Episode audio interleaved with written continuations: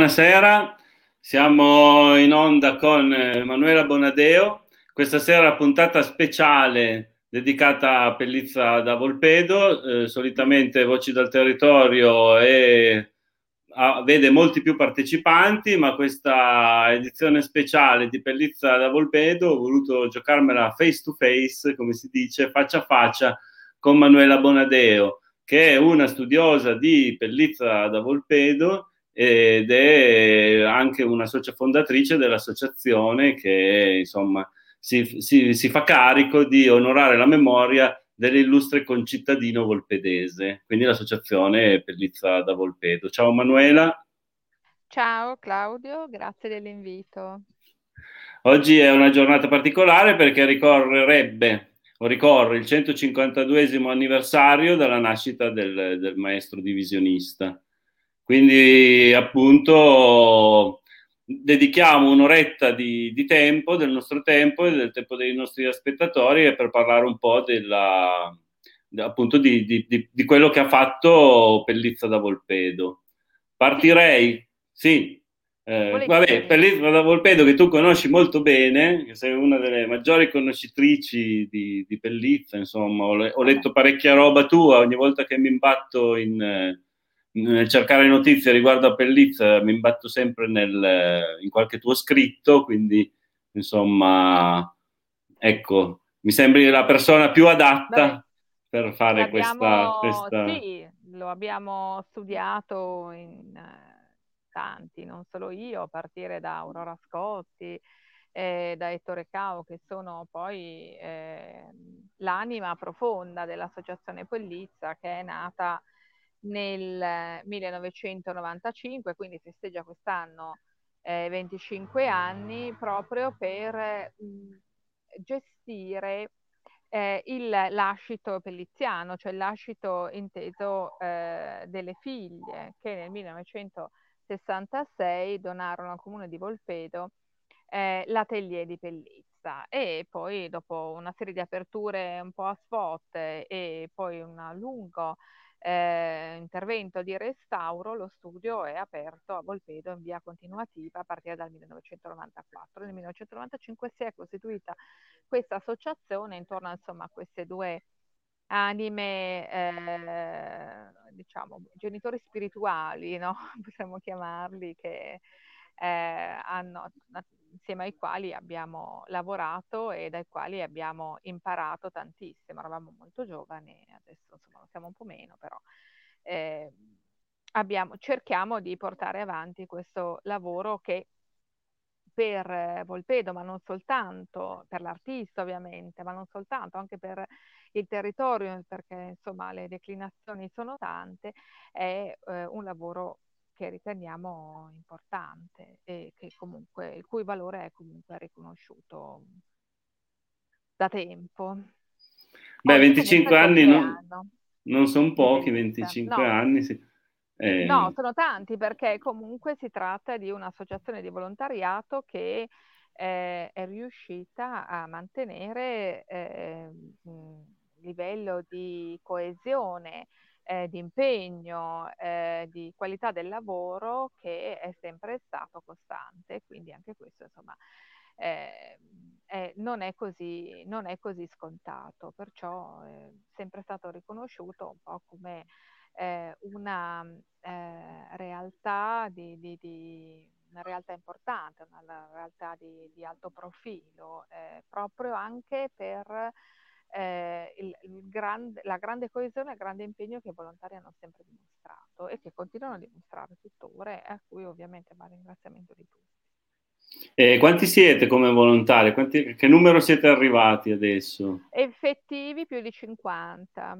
Effettivi più di 50 dico perché poi l'associazione è diventata un po' un sistema, no? intorno al quale, un nucleo, intorno al quale ruotano tanti, eh, tanti, tante persone che hanno eh, magari specificità e interessi differenti, cioè ci sono persone che eh, per esempio non hanno eh, avuto ehm, così consuetudine nel fare i turni di apertura allo studio, al museo didattico, ma ci sono eh, impegnate in altre attività come quello teatrale. Mi piace ricordare le persone che sono anche recentemente scomparse, se posso farlo, eh, come certo. Pilletti o Maria Capelli, eh, e qualche anno fa Enrico Dolcini, che sono state anime brillanti del laboratorio teatrale e quindi eh, questo a significare il fatto che eh, l'associazione coagula tutta una serie di interessi, di capacità, anche di voglia di esprimersi che possono essere differenti. Quindi anche il suo ruolo sociale, diciamo così, non soltanto all'interno del contesto volpedese,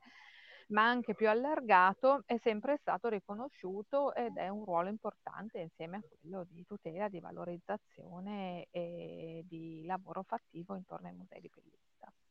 Sì, perché allora a proposito di teatro, mi sembra che eh, due anni fa, per il 150 anniversario sì. della nascita, avevate portato nelle piazze di Volpedo uno spettacolo teatrale in cui rivivevate un po' la vita di, di, Bellizza, ecco, attraverso credo le sue lettere, qualcosa del genere. Sì, sì due anni fa, eh, due anni fa era il 50 anniversario della nascita di Bellizza era stato allestito un, uh, spettacolo teatrale che andò in scena proprio il 28 di luglio e poi anche la prima, cioè il giorno anniversario, poi anche la prima domenica di settembre all'interno di tutto una, un calendario di manifestazioni eh, che era stato eh, allestito proprio per eh, ricordare l'evento della nascita di Pellizza, eh, tra cui le, diciamo il, po' come sempre nelle nostre biennali, il fulcro, eh, il, l'evento più importante era eh, la mostra Capolavori che ritornano allestita allo Studio Museo.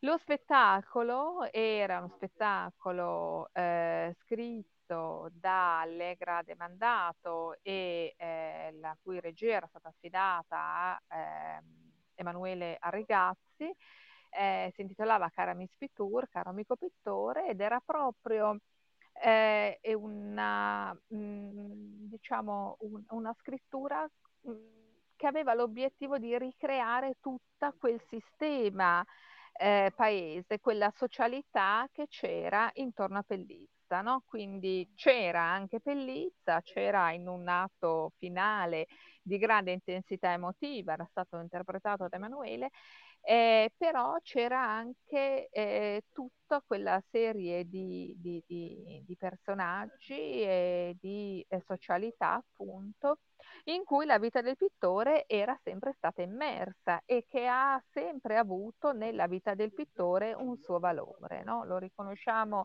nel suo momento più elevato, cioè quello della scelta di eh, utilizzare come modelli per il suo capolavoro per quarto stato proprio gli abitanti di Volpedo, eh, ma eh, va riconosciuto evidentemente in tutta la quotidianità eh, dell'artista. Ed era stato uno spettacolo che aveva avuto eh, sia per la formula che per eh, anche, mi piace ricordare, no, la, l'esito brillante delle interpretazioni, aveva avuto un successo notevole. Sì, mi ricordo, io c'ero, andavamo in giro per il paese seguendo, inseguendo le scene che erano un po' dislocate sì, qua sì, e là, sì, e c'era un, un, itinerario da, da seguire in ogni cortile o in ogni luogo eh, di Volpedo c'era, c'era qualche, qualche, rappresentazione di qualche pezzo della vita di Volpedo, di, di Pellizza, scusa. Pellizza. Pellizza che ha lasciato comunque, è facile studiare Pellizza, insomma, eh, è un po' più facilitata questa vostra missione dal fatto che Pellizza era eh, molto attento nel custodire tutto, vero? Ha lasciato un fondo che non era so- solo la biblioteca, ma c'era veramente di tutto. Mm, sì, c'è eh, una, sì, è una cosa anche questa non così consueta, no? Eh, Giabellizza ha lasciato un patrimonio di, eh, di riflessioni, di scritti, di contatti epistolari che è molto prezioso e che consente di ricostruire anche da un punto di vista filologico eh, l'esecuzione delle opere, ma anche il suo tracciato biografico, anche la sua quotidianità, sia eh, negli anni giovanili, quelli dedicati alle peregrinazioni della formazione no? tra le varie accademie, sia negli anni della maturità, sia nella costruzione dei suoi capolavori e anche da, questa, da questo patrimonio di riflessioni, di scritti e di contatti epistolari che noi possiamo rilevare un dato molto importante, e cioè il ruolo di pensatore di Pellizza. Pellizza eh, non è soltanto eh, un abile artista, non è soltanto un eh, acuto eh, ricercatore di, eh, di novità dal punto di vista tecnico e pittorico, ma è anche un pensatore, è anche un filosofo, cioè è eh, un artista che ricerca nella riflessione sulla realtà a lui circostante, ma anche nella riflessione sulla storia, eh, una, eh, un senso ed un valore aggiunto eh, da, eh, da, ehm, eh, con cui arricchire le proprie opere. Eh, quindi un paesaggio in pellizza non è mai, almeno nella fase della maturità, penso al ponte conservato Tortona, non è mai soltanto eh, un'opera, eh, diciamo, fine a se stessa. Eh, per il gusto di, mh, della ricerca della perfezione tecnica, ma ehm, è sempre un, eh, diciamo, l'esito di un percorso di eh, pensiero, l'esito di un percorso di riflessioni che partono dalla realtà circostante e arrivano sempre a valori universali. Questo è, è il grande lascito di Pellizza, della sua opera, eh, della sua opera mh, pittorica, ma anche della sua ricerca, eh, che possiamo definire tranquillamente di natura filosofica. Non è un caso che eh, il suo autoritratto, quello ad olio e conservato agli Uffizi, quello a carboncino, l'abbiamo allo studio di Volpedo, eh, non è un caso che il suo autoritratto eh, eviti tutte quelle caratterizzazioni che erano tipiche degli autoritratti, del, degli autoritratti dei pittori, no? Quindi eh, il cavalletto, l'atelier, eh, il, il pennello, la tavolotta, gli strumenti del mestiere o la modella anche a volte. Eh, evita tutti questi elementi e costruisce l'autoritratto ponendo al centro esclusivamente la sua figura eh, appoggiata ad una biblioteca con gli occhi meditabondi e lo sguardo e la, l'espressione intensa e concentrata che è quella più di un pensatore. No? Quindi eh, come eh, voleva sottolineare lui io non faccio più dell'arte per l'arte, ma voglio fare dell'arte utile all'umanità. E per poter fare dell'arte utile all'umanità devo comprenderla questa umanità, devo studiarla, devo studiare la realtà che mi circonda e cercare una prospettiva che possa elevarla eh, dalle circostanze, dall'aneddoto, dalla, dalla, diciamo, dal relativismo cui ogni, di cui ogni realtà è, è costituita ed è circondata. Questo però lo si può fare soltanto attraverso un percorso di pensiero. Quindi tutto il patrimonio pelliziano eh, è un patrimonio eh, eh di, di, di, opere, eh, quello di, del percorso di un artista, ma anche un patrimonio di riflessione e di pensiero. E questo, diciamo, eh, lo pone in una prospettiva tutto sommato non così consueta, ecco, non così scontata per gli artisti. Perché un artista di questo livello eh, decide di tornare nel suo borgo natio? Ha studiato un po' in tutto il nord Italia, è stato a Milano, è stato a Firenze, si è confrontato con i più grandi maestri del suo periodo e poi decide di andare ad applicare la sua arte, ad andare a lavorare, a trascorrere la vita a Volpedo, addirittura firmandosi appunto con Volpedo nel, nella sua firma. Ecco. Come mai una scelta del genere? Beh, eh, credo ci siano motivi di natura personale il legame con la famiglia, il legame con il luogo. Credo ci siano motivi eh, di eh, natura professionale.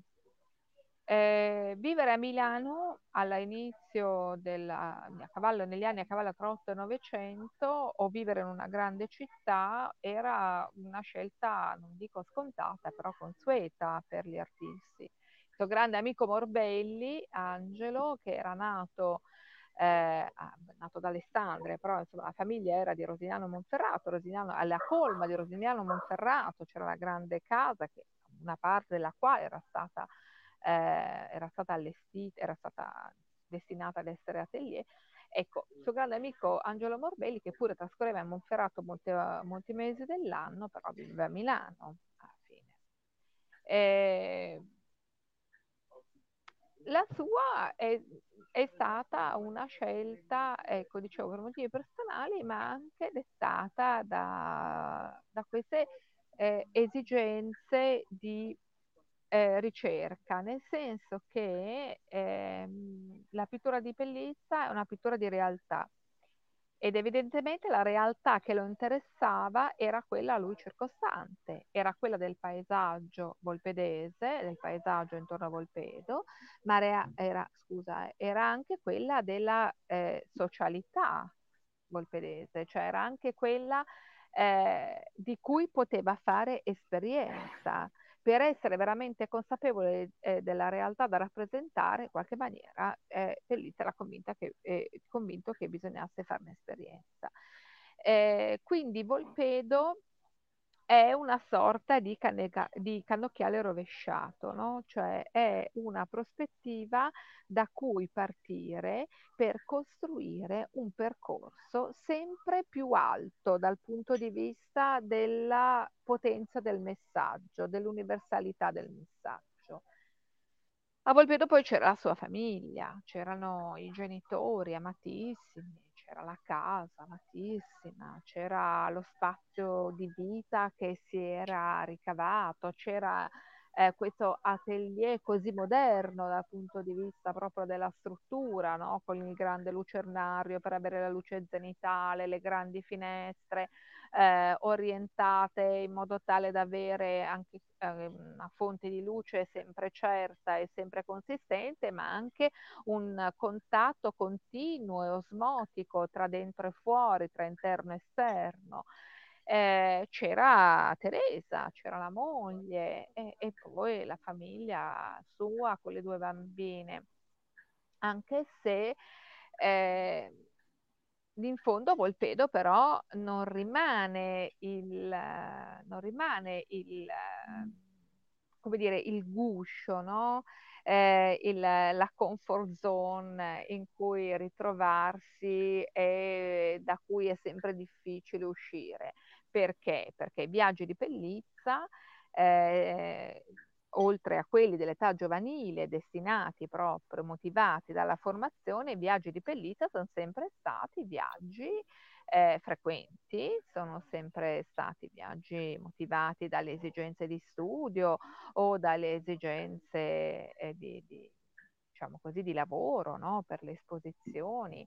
Eh, Sappiamo di un giovane artista che nell'89, a 21 anni, va a Parigi per l'esposizione universale.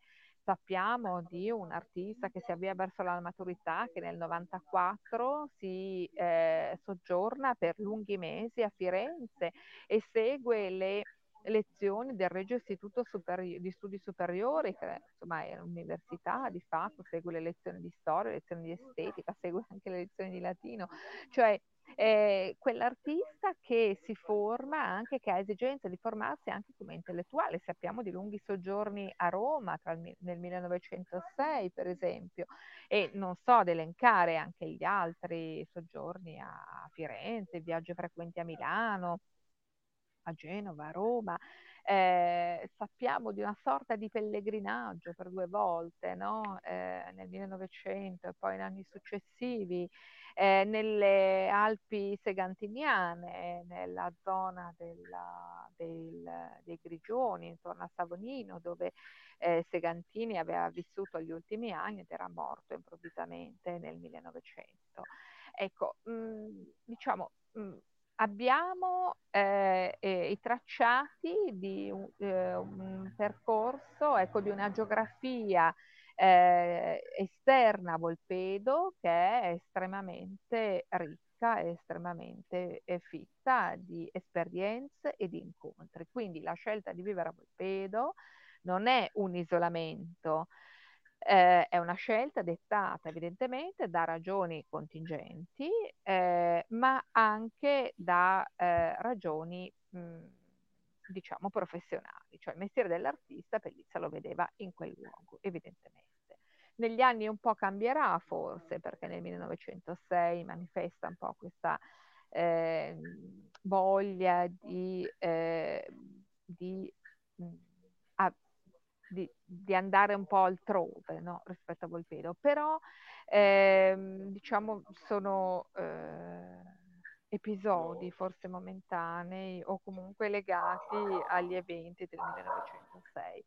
Eh, per il resto, il fatto di vivere a Volpedo non è mai stata per Pellizza escludersi dal resto del mondo, è stato un modo per eh, coltivare la propria ispirazione e la propria arte, sempre nutrendola però con i contatti verso l'esterno.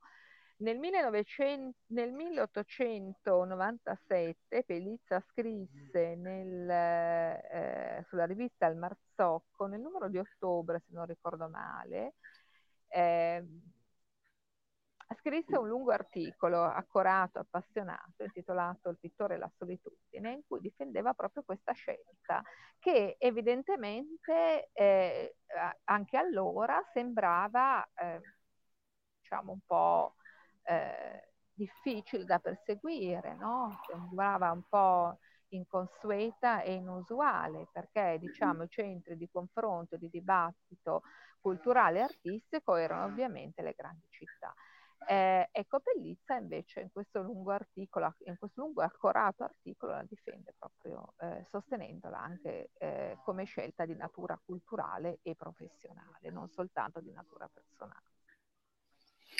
Come arriva Pellizza da Volpedo al divisionismo? Inizia a dipingere ancora non come divisionista, poi con il tempo niente, sposa, in, sposa questa tecnica. Ecco. Sì, eh, dunque, Pellizza ha una formazione che è tipica di chi eh, dal territorio di Volpeto, quindi diciamo da questo lembo eh, di Piemonte, incuneato nella Lombardia, voleva formarsi come artista. Quindi o andava all'Albertina di Torino, come ha fatto il suo conterraneo e coetaneo Cesare Saccaggi, oppure andava a Brera, a Milano eh, Pellizza decide di andare a Brera eh, e quindi ha una formazione piuttosto tradizionale negli anni milanesi, perché insomma Brera è ancora legata a Casnedi e Bertini, che erano artisti formatisi sulla scia di Hayez, che aveva avuto cattedra di pittura per moltissimi anni. Quindi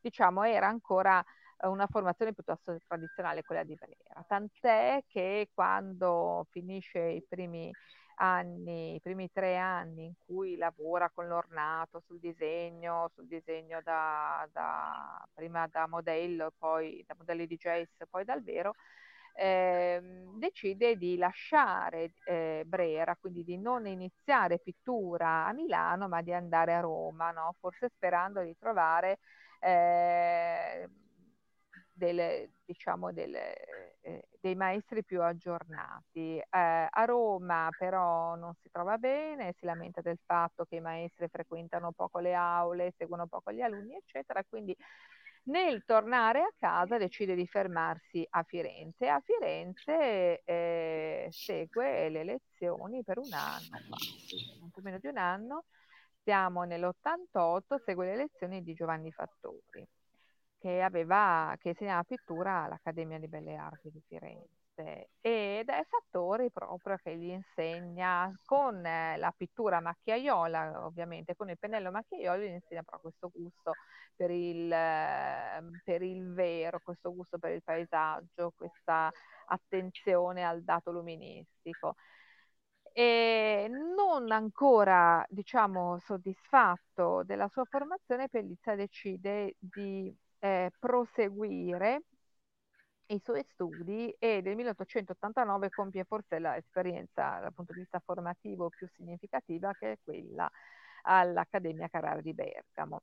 Eh, in cui arriva ormai eh, diciamo fuori tempo per iscriversi all'Accademia, quindi viene accettato come per, però come allievo personale, allievo diretto del, di Cesare Tallone. Cesare Tallone è un grande pittore che era arrivato proprio di, di, formazione di gusto profondamente lombardo, che era arrivato alla cattedra di pittura eh, piuttosto giovane, quindi eh, diciamo mh, eh, ha, intuisce ovviamente le qualità di Pellizza, lo segue molto bene, gli dà quella sensibilità di costruzione soprattutto della figura umana attraverso il colore, sono bellissimi i ritratti che eh, diciamo vengono eseguiti nel periodo talloniano e l'esperienza bergamasca insieme a, al, al, maestro eh, Tallone ma anche insieme agli altri colleghi artisti eh, è veramente di alto profilo sia umano che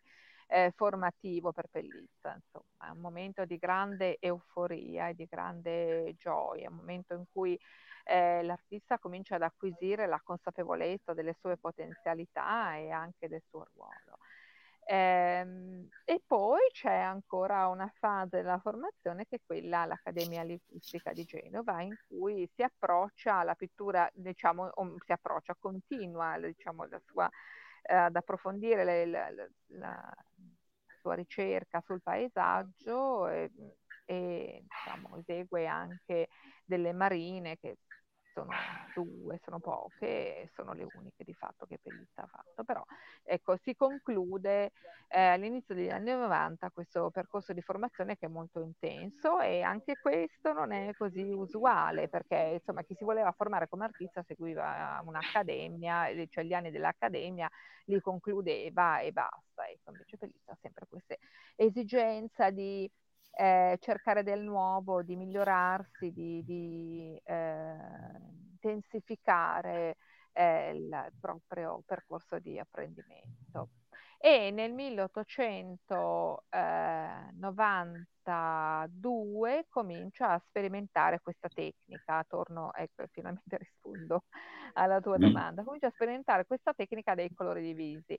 Eh, la tecnica del colore di viso non era di fatto formalizzata in Italia, no? Eh, perché era una tecnica che già avevano usato i francesi, i post-impressionisti, e Signac, eh, in maniera anche molto rigorosa, nel rispetto rigoroso delle, diciamo, delle indicazioni di tipo scientifico, quindi il colore distribuito eh, puro sulla tela accostato secondo le leggi della complementarità per consentire alla retina dello spettatore di fondere i colori e di acquisire eh, un'immagine che avesse un tasso di luminosità molto più elevato di quelle costruite con l'impasto tradizionale eh, sulla tavolozza. Ecco, dicevo, era una tecnica utilizzata, eh, sperimentata, utilizzata eh, dai post-impressionisti francesi che sicuramente Pellizza vede come altri eh, suoi contemporanei vede nell'esposizione universale di Parigi del 1889. Eh, c'è una data canonica di inizio del divisionismo italiano, sì, è il 1891, eh, la, eh, l'occasione è la mostra, la prima triennale eh, di Brera in cui compaiono eh, e vengono subito assolutamente criticate al, le opere di alcuni giovani artisti che sperimentano proprio questa tecnica dei colori divisi, ma la sperimentano in maniera empirica, tutto sommato, perché non solo una compagine così coordinata e così rodata eh, che lavora insieme, che espone insieme, che si confronta dal punto di vista tecnico-teorico, no? sono dei giovani artisti quasi tutti di formazione diciamo, non, non, solo lombarda, ma comunque nord eh, italiana, diciamo così, settentrionale, e che eh, tentano questa tecnica. Eh, quindi la prima triennale di Brera si trovano in stanze vicine, um,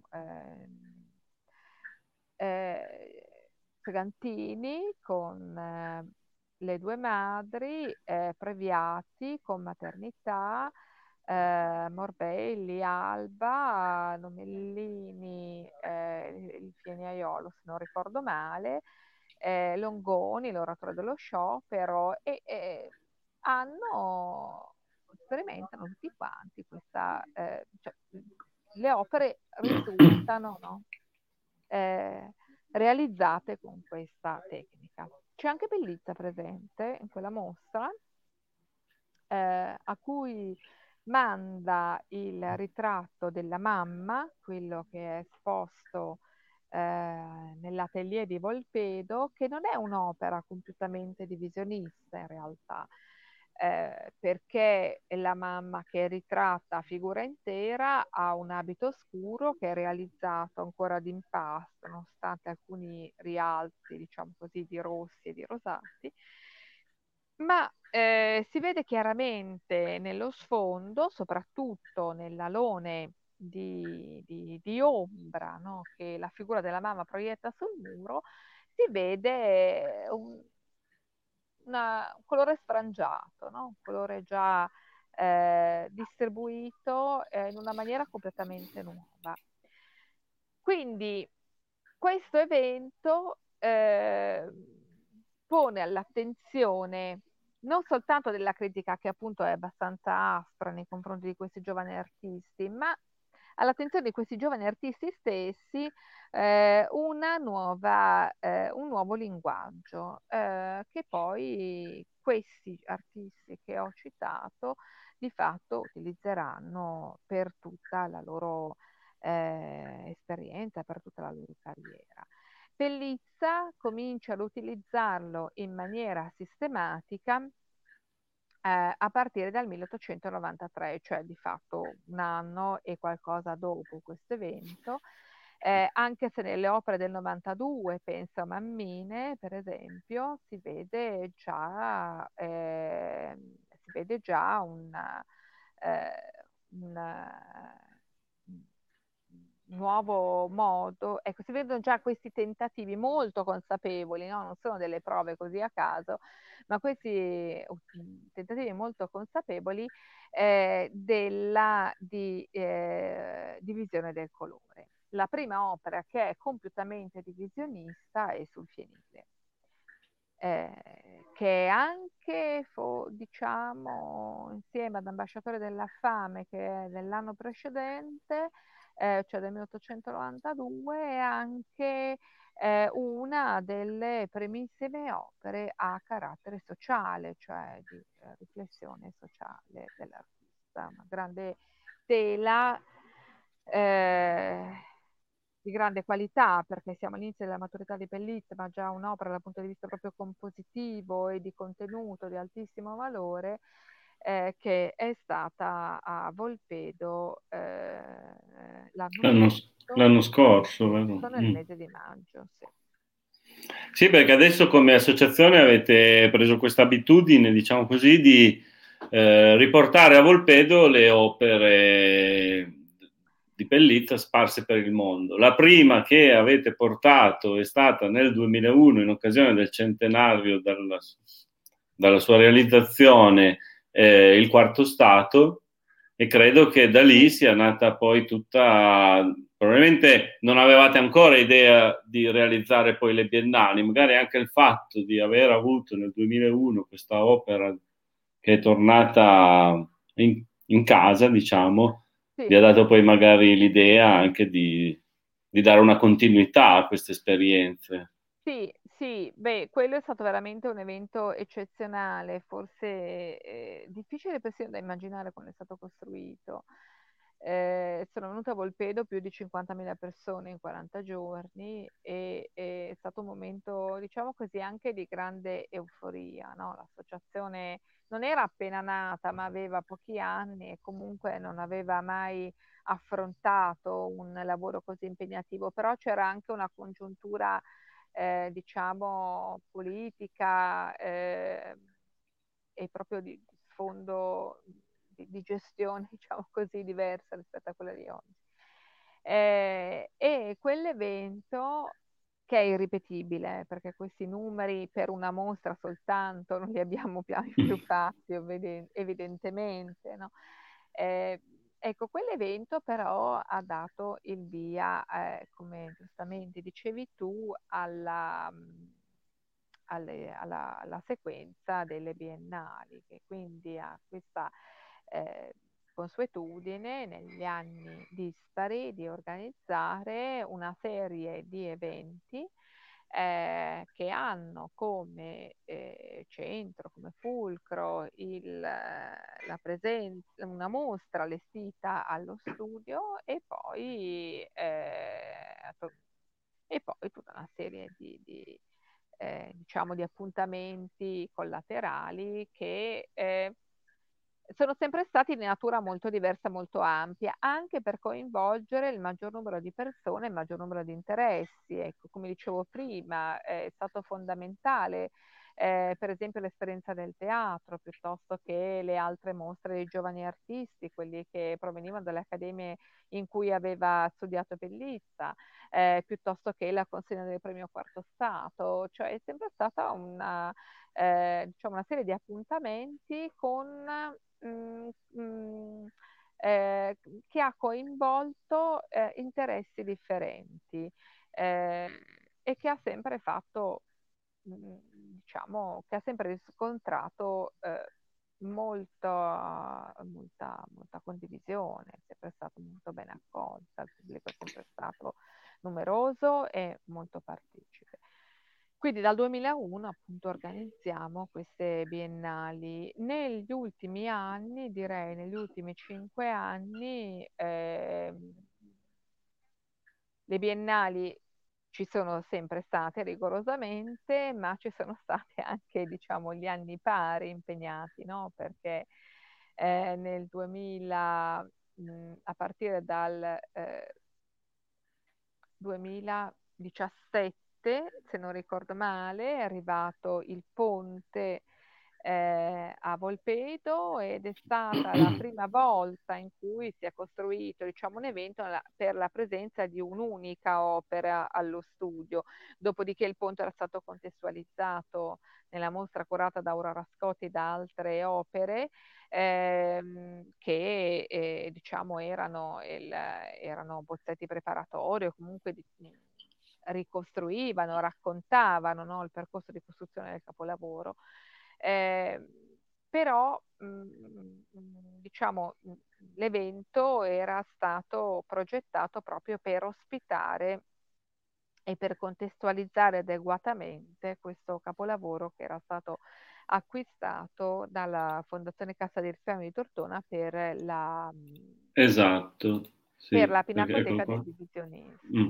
Perché adesso questo quadro che è stato presentato nel 2017, mi sembrava eh, nel 2018, vabbè, è stato presentato... Eh, no, potrebbe, eh, io adesso eh, forse sovrappongo tutti gli eventi, no, nel 2018 c'è stato il 150 anni anniversario, quindi io direi nel 2017. Però... 2017. E poi questo quadro adesso è visibile eh, in Pinacoteca a Tortona, appunto perché è stato acquistato dalla Pinacoteca e prima di andare nella sua sede definitiva, eh, appunto, è, esatto. stato, è, stato, a Volpedo, nell'atelier del, dove è stato appunto dipinto eh, per un po' di tempo. Esatto, esatto, cioè, l'opera arrivava eh, dal, eh, diciamo, da dove era stata acquistata e eh, eh, ha sostato a Volpedo per un mese a cavallo tra maggio e giugno e poi è stata allestita nella Pinacoteca di Tortona dove eh, si trova tuttora ed è insomma eh, sicuramente di Pellizza è l'opera più significativa. Io ricordo che eh, il Museo di Tortona, la Pinacoteca di Tortona conserva il nucleo di opere pelliziane eh, più consistente e visibile in uno spazio pubblico, quindi è aperto alla fruizione pubblica. Eh, questa acquisizione eh, viene accostata ad altri lavori importanti. Questo eh, è un capolavoro della maturità di Pellizza, però è uno di quei paesaggi di cui parlavo prima, cioè uno di quei paesaggi che hanno richiesto una, una lunga costruzione, una, serie di studi importanti e che ambiscono a, a, diciamo, a, a ad esprimere dei valori universali, che sono sì. quelli della consonanza uomo-natura e che sono quelli di una prospettiva, diciamo così, molto più ampia rispetto all'esperienza contingente e al quotidiano. Il titolo stesso, il ponte, no, rimanda a, a diciamo, ad uno sguardo gettato sul avanti e su un altrove che è, è distante e come giusto che sia per chi, eh, per chi è proiettato eh, al pensiero è distante diciamo dall'esperienza del quotidiano. Tra l'altro del Ponte eh, sul canale YouTube di Tortona Oggi è pubblicata una visita guidata eh, della dottoressa, della professoressa Scotti, Aurora Scotti, che ero riuscito a rubarle a Volpedo, quindi sono andato quando faceva lei la visita guidata, gliel'avevo registrata e poi l'avevo pubblicata, quindi chi volesse sapere, appunto approfondire sul ponte lo può fare anche tramite il canale YouTube di Tortona Oggi. Appunto dicevi, l'appetito viene mangiando dalle biennali previste solo negli anni dispari, adesso era già qualche anno che eh, anche gli anni pari non passavano inutilmente, ecco, diciamo certo. così, cioè, succedeva qualcosa, quest'anno doveva essere il 2020, l'anno in cui si, eh, come dire, si portava la memoria, si rendeva onore al fatto che il comune di Milano, eh, proprio cento anni fa, nel 1920, con una sottoscrizione popolare, acquistò il quadro Il Quarto Stato, che era rimasto nell'atelier del pittore e quindi non, non aveva avuto poi un compratore, lo è diventato poi la città di Milano, eh, qualcosina a Milano è stato fatto, purtroppo il Covid ha stroncato ogni iniziativa e, e tra cui appunto questa qua del, del, di, di, questo di, eh, a Volpedo cosa avevate previsto qualcosa? Sicuramente anche a Volpedo eh, che poi non è eh, stato sì, fatto. c'era sì sì c'era la presentazione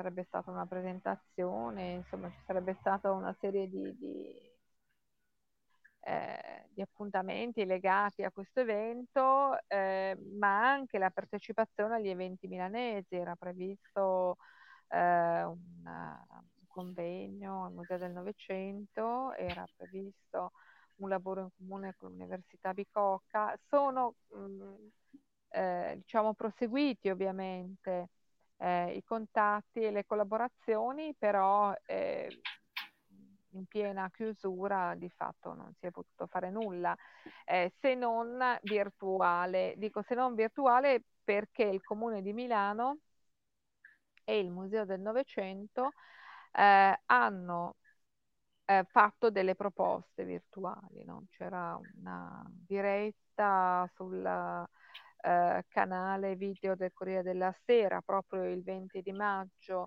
eh, in cui alcuni esperti parlavano del quadro e parlavano di questi eh, e parlavano del, dell'acquisizione. C'è un bel video che è tuttora eh, visibile sul, eh, sul sito del Museo del Novecento in cui il sindaco Beppe Sala, eh, introdotto dal sindaco Beppe Sala che ricordava ecco, un messaggio ai milanesi, ma poi insomma anche alla città e al mondo, eh, ricordava questo evento come un segno eh, fondamentale anche per la rinascita e la ricostruzione di Milano, una ricostruzione di tipo non soltanto economico ma anche morale e culturale dopo la prima guerra mondiale. Quindi diciamo eh, l'occasione era anche giusta per i tempi difficili che si attraversavano allora, cioè alla metà di maggio, ma che insomma anche adesso.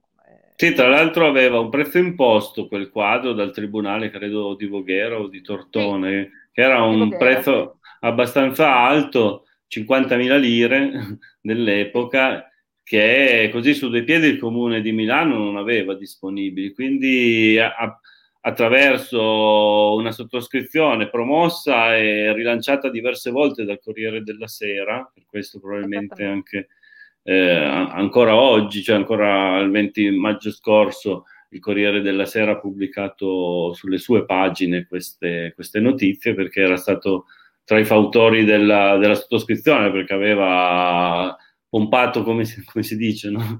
pompato abbastanza la, la, la, questione, la notizia ed erano riusciti poi a raggiungere la, la somma richiesta. Sì. Sì, sì, era successo proprio così. Eh, il prezzo era stato imposto dal Tribunale di Voghera perché eh, le figlie, che erano rimaste orfane dei genitori di fatto, che muoiono entrambi nel 1907, quindi eh, da bambine, minore età, erano sotto la tutela legale di un eh, amico carissimo di, eh, di Pellizza che si chiamava Felice Abbiati.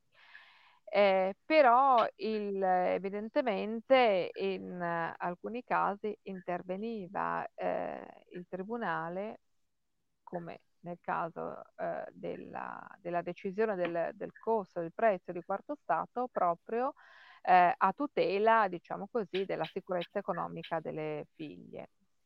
Ehm, c'era stata una visita già nel 1919 allo studio di Pellizza eh, di eh, Marangoni, che è stato un po' eh, il deus ex machina di questa operazione. Marangoni era il direttore delle civiche raccolte di Milano ed era responsabile del eh, Castello Sforzesco ed era anche, diciamo così, il forse consulente no? eh, di, per iniziative di natura culturale del sindaco Emilio Caldara. Caldara era sindaco eletto nel 1914 con una forte maggioranza, era un sindaco socialista sostenuto direttamente da Turati eh, in quell'occasione ehm, che si era rivelato un ottimo amministratore e che era molto attento anche agli aspetti, diciamo così, di natura sociale, no?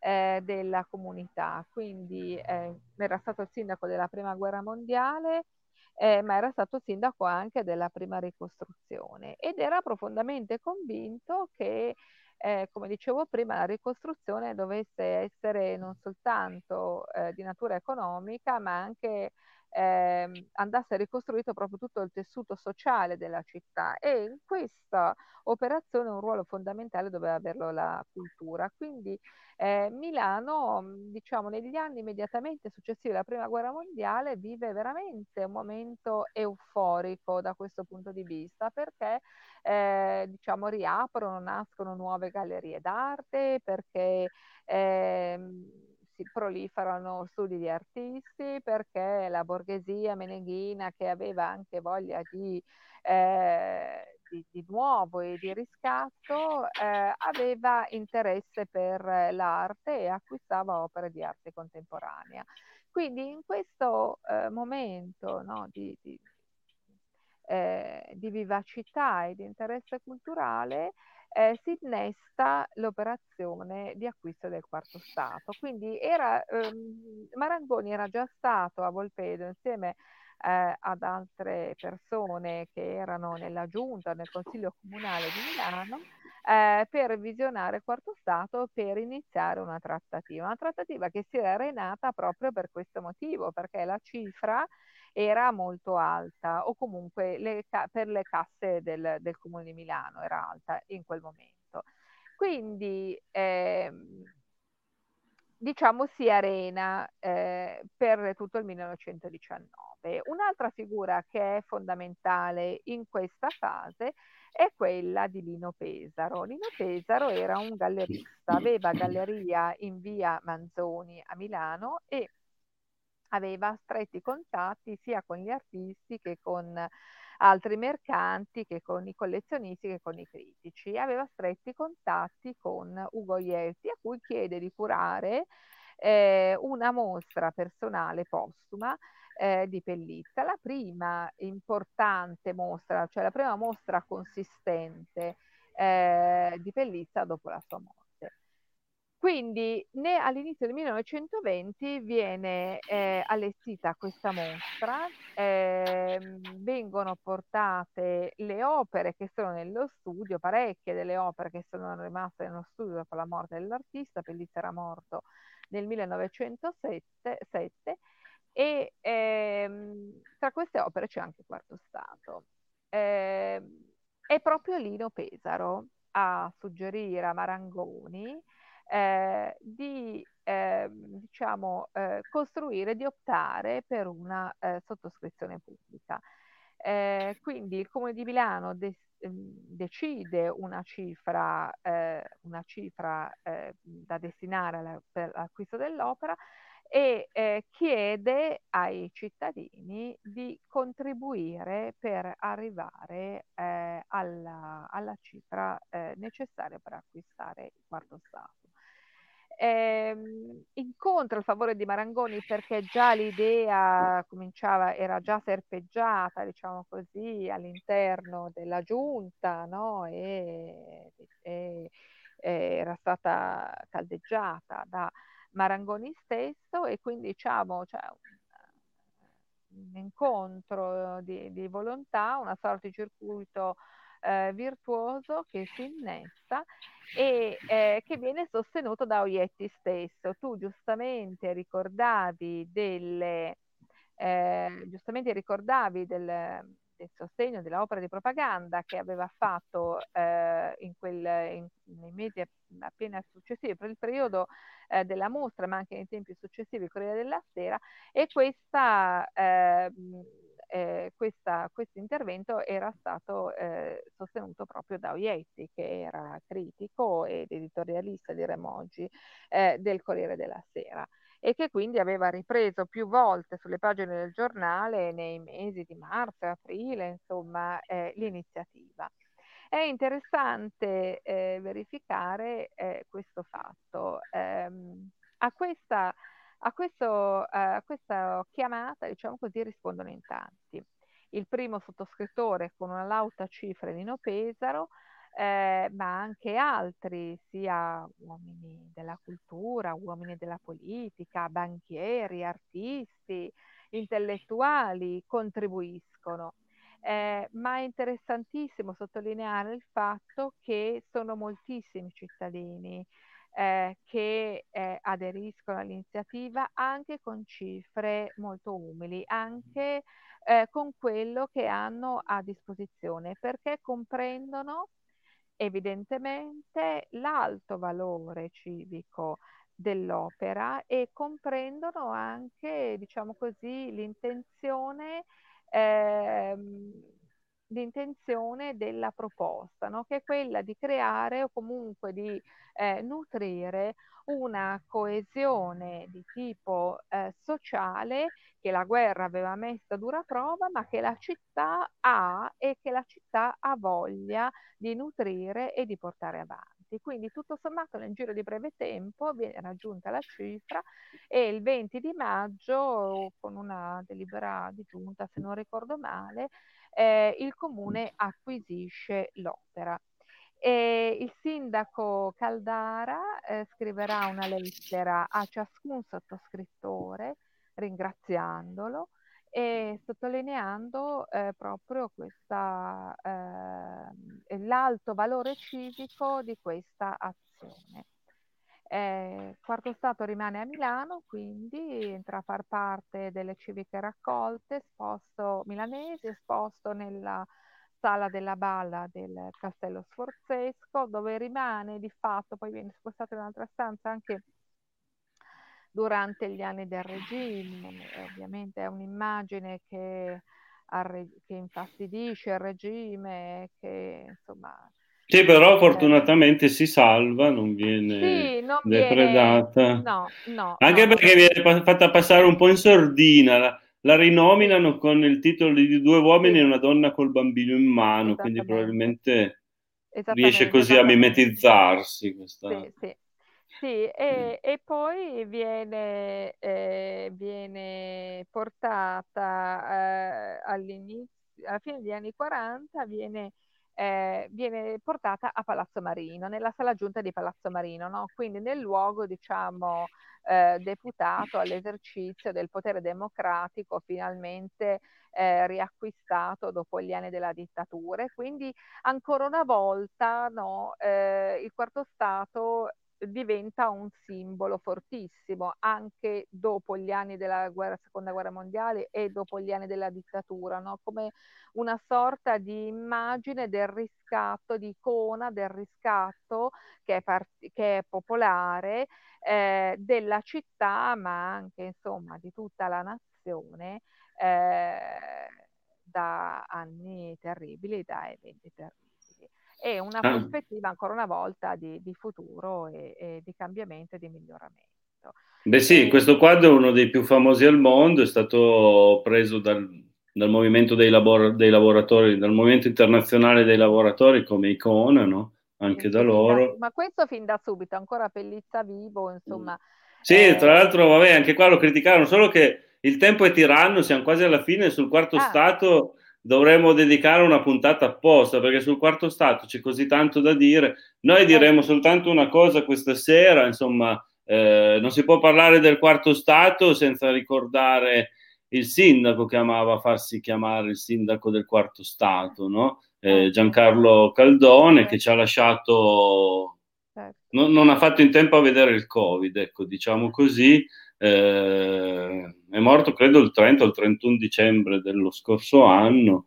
E, insomma, un ricordo, chiedo anche a te, abbiamo avuto qua Elisa Giardini, il sindaco reggente, diciamo così, di, di Volpedo, no? la, la vice sindaco che adesso fino alle nuove elezioni farà il sindaco a Volpedo, è stata qua con noi quando c'è stato il, virtu- il virtual trade del quarto stato, sì. siamo riusciti a coinvolgerla e tutti quanti in quell'occasione eh, avevamo un po' detto la nostra, un nostro ricordo su, su, Giancarlo Caldone. Te la senti di dire qualcosa anche tu? Tu sicuramente sì, lo conosci bene, l'hai conosciuto bene. Ecco. Certo, certo. Io vorrei ricordare la sua grande passione eh, civile, che era spesso... Er- che coincideva in certa fase della sua esperienza politica molto lunga, ha coinciso proprio con la grande passione per Volpedo. In fondo, eh, soprattutto negli ultimi anni, Volpedo è stato proprio anche per lui una sorta di, di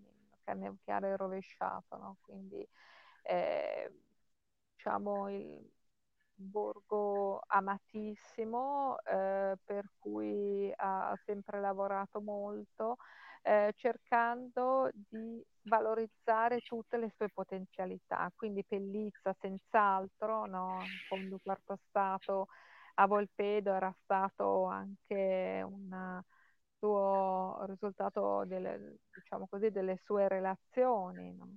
Eh, aveva avuto un ruolo importante in questo evento Giancarlo, anche nella costruzione stessa dell'evento, ma eh, anche diciamo, eh, Volpedo non era soltanto pellista, ecco, sicuramente. Volpedo era la socialità del paese, Volpedo era il borgo del, era tra i borghi più belli d'Italia, era... era perché parli, perché, perché parli no, al no, passato? No, era, no, no, era intendo nella, sì, con lui, prospettiva con lui. di Giancarlo, certo. sicuramente. Mm. Speriamo insomma che venga portata avanti ecco, perché è una bellissima ecco, realtà certo, quella volpedese, certo, parliamoci chiaro, certo, insomma, e non solo per Pellizze, è proprio vero. Certo, certo, certo, questo lui lo ha sempre mm. sostenuto, quindi questa è la sua eredità ed è giusto. Che... E speriamo che di riuscire a farne avanti. tesoro, sì, cioè certo. insomma di delegare i giusti, i, i giusti delegati che, che riescano a farne tesoro. Grazie Emanuele, allora eh, passiamo ai commenti, questo è Tortona Oggi che si commenta da solo, ma è la mia country lady Sabrina Prato mi dice grazie per questa puntata interessante Claudio Chielasco e Emanuele Buonadea. Solitamente la country lady è con me in trasmissione, eh, questa volta ho voluto fare una trasmissione un po' diversa dal solito, soprattutto per il numero di ospiti, per cui abbiamo appunto avuto questo faccia a faccia io e te. Eh, dalla prossima puntata ritorniamo con la formazione base, quindi anche con Sabrina Prato, la country lady, eh, tra, insomma, tra, tra, tra, gli ospiti, diciamo così, anche se lei è una moderatrice, comunque tra, i presenti. E poi abbiamo Doina Sandu che era qua ieri sera con noi, che abbiamo avuto l'appuntamento, l'incontro con la comunità romena, quindi buonasera a tutti, buonasera a te Doina, grazie ancora per ieri. E niente, solo due commenti vuol dire che questa trasmissione non era una delle più commerciali, eh, però insomma è sicuramente un documento che, che oggi è riuscito a, reali- a realizzare grazie alla, alla, tua presenza, per cui ti ringrazio veramente tanto Manuela. Grazie, grazie, e... grazie per l'attenzione che dai sempre e... a tutte le iniziative volpedesi. E arrivederci allora a, alla prossima puntata e con te arrivederci a Volpedo. Grazie, sicuramente. Grazie, arrivederci. Grazie.